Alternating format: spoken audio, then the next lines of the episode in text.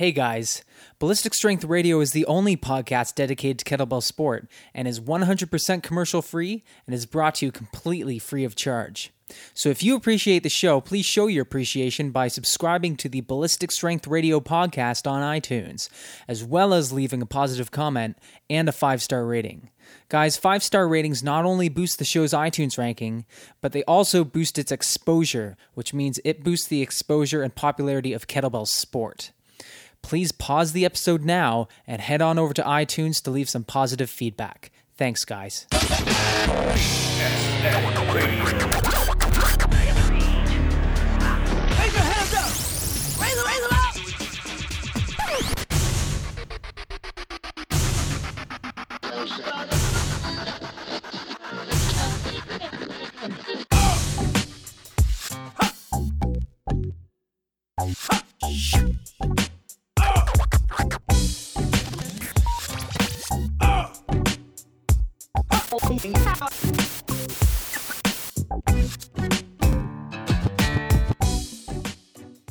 So I'm here at the 2015 IUKL World Championships in Dublin City. I'm joined by Abigail Johnson, Johnston, yeah. Johnston from uh, Team Scotland. Yeah. Could you tell me uh, what weight class you lift in and uh, and what event you participate in? Um, I lift in the 68 kilogram weight class, um, so that's under 68 kilos. And the event I lift in is the professional female snatch, which is 24 kilograms. And we saw you compete yesterday. Is that Yes, right? yeah. Yeah. And uh, I had the pleasure of watching that uh, that flight, and something. It was very intense Yes, because it yeah. was like neck and neck. Yeah. But something interesting happened in like the final seconds, where the Russian competitor achieved 152 reps. Yeah. And uh, and she dropped her bell, set it down, so she Yeah. finished early before the 10 minute uh, uh, time cap. But you caught up to Yeah. the number, and then on that very last rep, Yeah. maybe you can tell us what happened there. Well, I guess just before the last rep, I had a bad hand insertion, so basically I, I didn't get the bell wasn't as balanced overhead, so my muscles were burning out holding the bell. Um, so I had to go for that last rep to try and beat her. Um, so I took some time overhead to try and gather myself. Uh, went for it and I dropped the bell. Yeah. I, I saw- needless Yeah. to say, the belt like literally tore from your hand. Yeah. Like Yeah. your your hand had nothing left. Nothing left in it. Yeah. Nothing else you could do, and Yeah. everyone in the crowd was just like, "Oh!" Yeah, yeah. Because we felt that pain. Yeah, yeah. It was really incredible to watch, actually.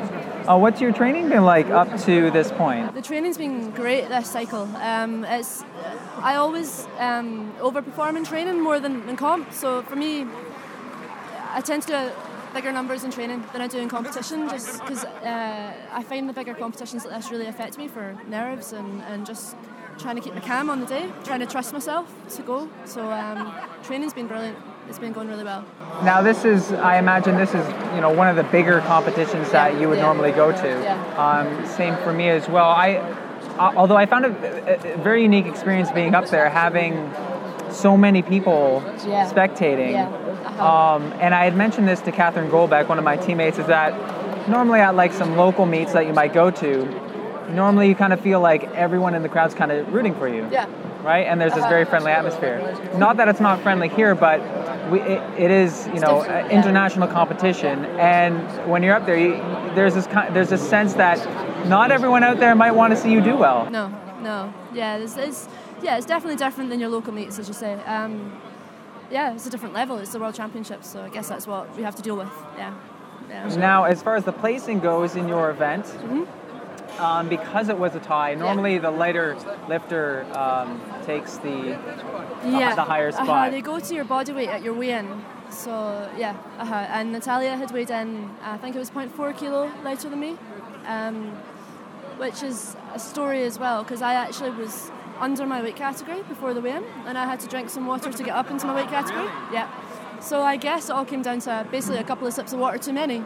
Someone's Yeah. mentioned that to me. It, Yeah. it seems like it's a bit stricter here, where it's like if you're under the weight category, you can't do the next category. Usually the rules are each country is allowed to enter one professional athlete per weight category. Um, usually, if you don't have an athlete in say the category below and you weigh in lighter, you can usually drop to that to that category. But I, I've, this competition seems to be different that they've not let people move around. So I don't know if it's because the number of athletes, with nearly 600 athletes, I guess if everyone was switching, it would be logistically quite. Yeah. Do you, So- do you think that's what's your feelings on it? Is that good? Is that bad? Do you think that's a truer? De- uh, I'm not. I don't know. no comment. yeah, the cat. I'm usually in the 68 category, so I guess it is my category um, to compete in. Um, How Yeah. competitive is this category? I'd say it's a it's a really good category. You've got some good lifters like you've got Melissa from, from the US, you've got Catherine from Canada, um, Natalia this year who's taken the place of Oksana who's usually in the Russian team.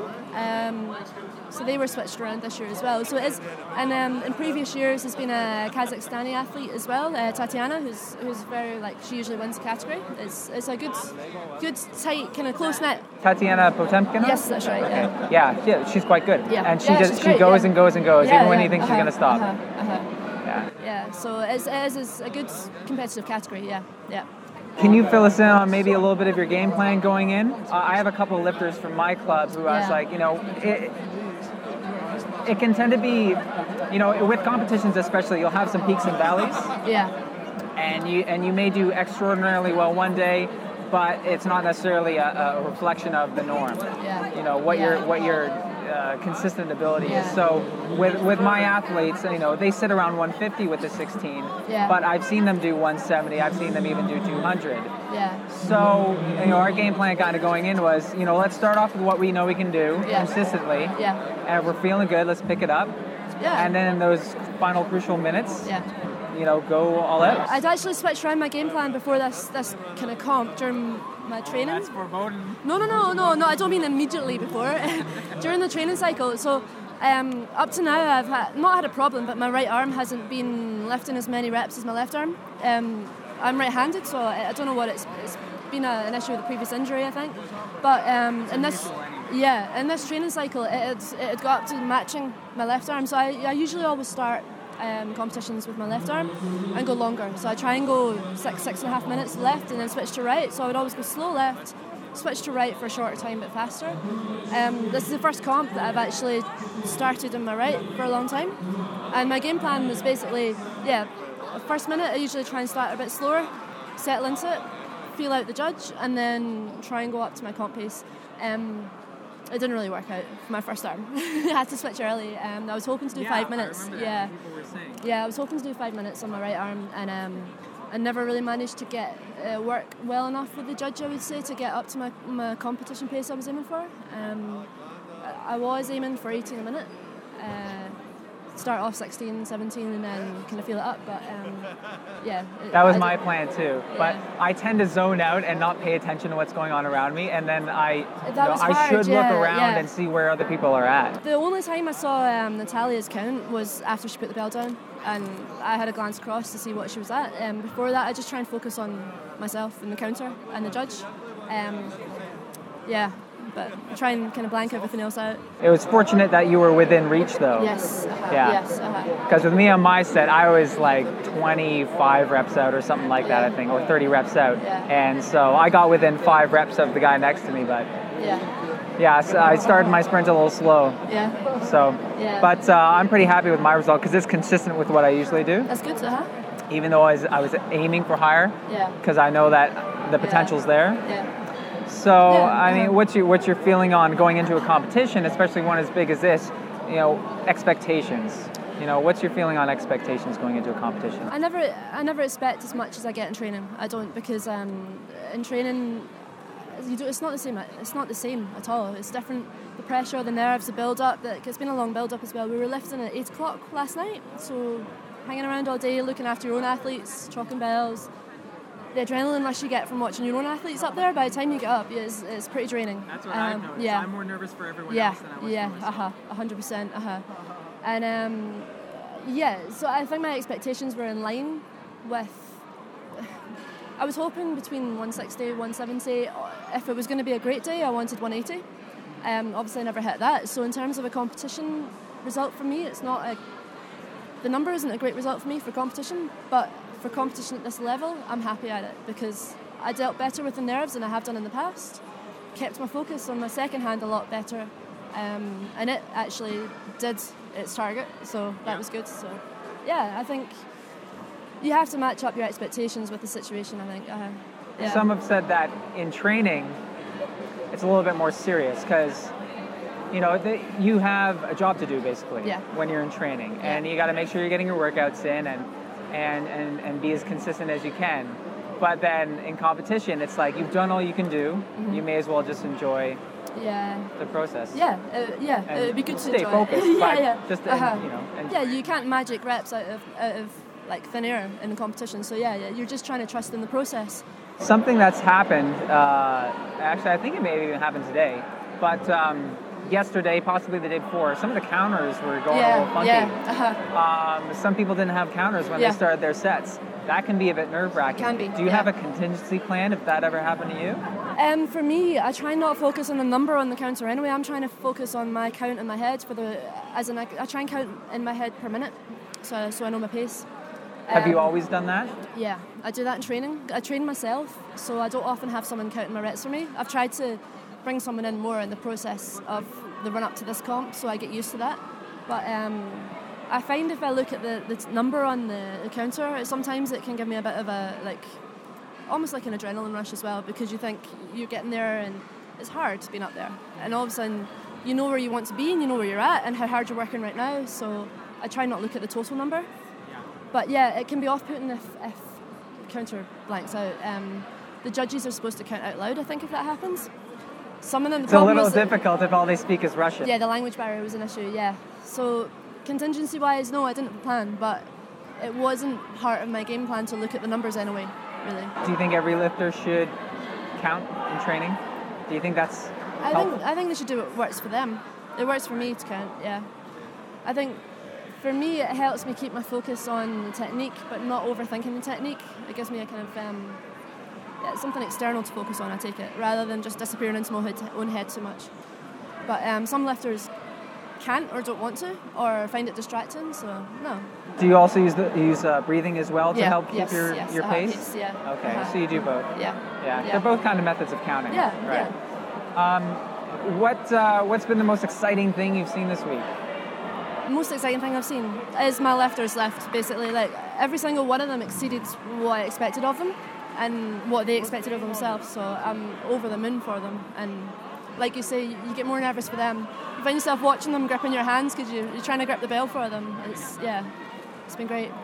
And and kettlebells is a weightlifting sport. Yeah. And then we have things like Olympic weightlifting. Yeah. I've been to a couple of Olympic weightlifting meets. It's not the same. No, This is a struggle, yeah, right? And you get to see your teammates struggling. Yeah. It's a lot different. yeah, uh-huh. Yeah, I think the length of the event, because it is a 10, well, hopefully 10 minutes, because it's a 10 minute event and you know how hard it is being up there. It is, for every single person, it's a struggle, whether amateur or pro, they're struggling with the weight they're on, and it's, you've got to admire everyone that's up there, yeah. I think so. I think so. Well, I think that's uh, all the questions I have for you. It's been a pleasure. Thank you, it's nice and to meet uh, you. good luck with all your future training. Thank you. And uh, like Mike Sherman would say, we always have Facebook. Yeah, yeah. Anyways, thank you. Nice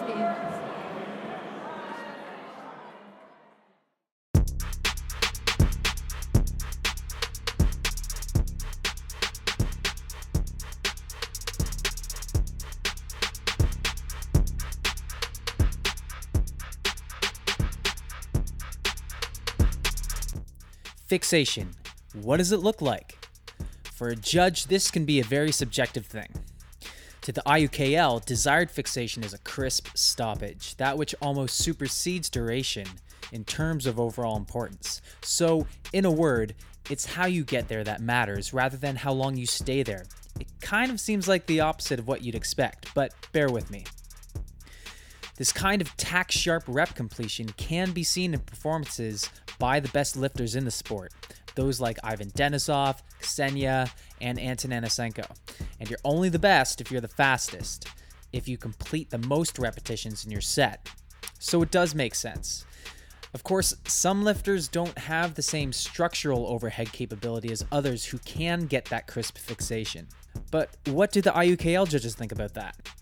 Well, they say that you shouldn't be competing at the World Kettlebell Competition.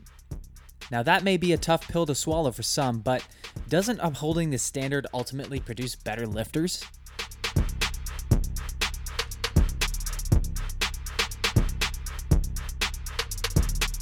This past November, American veteran lifter Mike Sherman had his hands full trying to uphold the Russian standard of kettlebell lifting. Easier said than done, but here's Mike's analogy. It's kind of like going to a gourmet restaurant every day and eating really, really good food. Then your friends take you somewhere else and the food is just really not that good, but they think it's great. So the Russian judges are so used to seeing, and if you'll excuse the analogy, gourmet lifting, that when our lifters up there, that is to say, when North American lifters go up onto the platform, it just doesn't look that great to them, even our really good lifters. Now, Mike says if you get your lifters like a Denisov or an Anasenko, they look fluid, but if you look closely, they do have a slight quality that the amateur lifters are missing. It's like that instant stop at the top and knowing right at the moment when they take off. Mike equates this to stopping at a stop sign versus a rolling stop at a stop sign. So essentially, the judges don't want one snatch flowing into the next snatch. Now, in order to hit those high numbers, provided that you've been doing your cardio, not sitting around eating Pop Tarts all day, it might be hard to avoid the rolling stop, but there's a way around it, so listen up. If you can prove to the judge for the first minute or two that you're going to give good reps, he's going to sort of sit back and relax. It's like he's going to anticipate a good rep and he's going to hit that button right away. In Mike's words, the pro lifter is going to get a faster finger than an amateur who looks a little wiggly with every rep.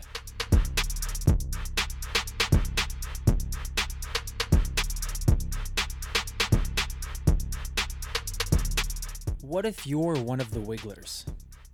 What if you can't really get terminal elbow extension and your triceps are struggling to maintain each lockout? On the other side of that coin, what if you're hypermobile and you struggle to maintain joint stability in the lockout?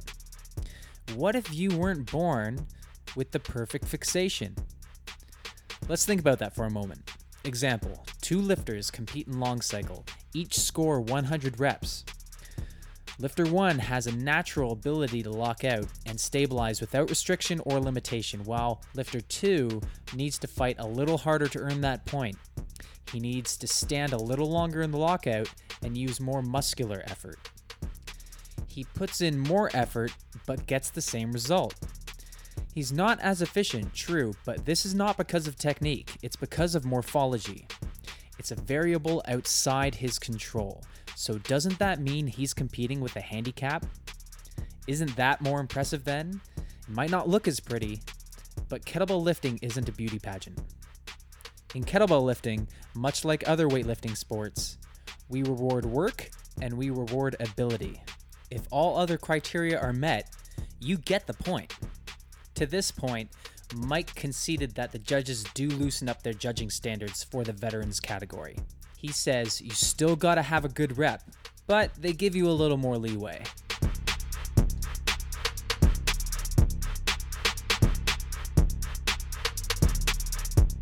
Hey, we're all human and none of us are perfect. The judges understand that, and the rule book doesn't preclude them from getting too relaxed. The head judges table oversees the act of judging during the competition, and Mike said in about every five to eight flights, they come over to the table to yell at them to clean up their judging. Mike says the head judge of Russia keeps things tight, otherwise, it falls apart pretty fast. That being said, Mike confirmed the judges are ultra strict on fixation, and to be an IUKL judge, you really have to be. After sitting with four different judges for the first two days of competition, Mike made sure he was upholding the standards. Yuri, the AKA president, was told by the judges that they could, quote, feel Mike's quality. Though Mike did say that he felt like sometimes he just got in the way, but even so, he said most of the judges are actually really nice guys. I asked Mike if language was an issue. This is what he said Two of the IUKL judges speak about 10% English, and I speak about 5% Russian. So between the two of us, between using hand gestures and if we write on a pad, we could kind of talk. So is getting a tough judge really something that you actually have to worry about? Well, Mike said the judges are all pretty much the same. They know their stuff. They know what they're looking for. But Mike did admit that the older judges are getting a little slower on the buttons, so don't jump to thinking you've got a tough judge when in fact they might just have a slower trigger finger. And it may even surprise some of you to know that even the best lifters get no counts and warnings from time to time, too. In fact, Mike gave Johnny Benitez two warnings for going too fast for visible fixation. But as an accomplished and professional lifter, and I think this is something that we can all try and emulate, uh, Johnny really appreciated that. That attention to detail that Mike was giving. And you know what? The judges appreciate it too. So, as far as Mike's IUKL certification goes, um, he's required to judge at five local IUKL meets, plus two international meets, such as like the World Cup uh, and the World Championship. As of right now, Mike has completed all of those requisites, and he will be able to judge officially at any international IUKL meet.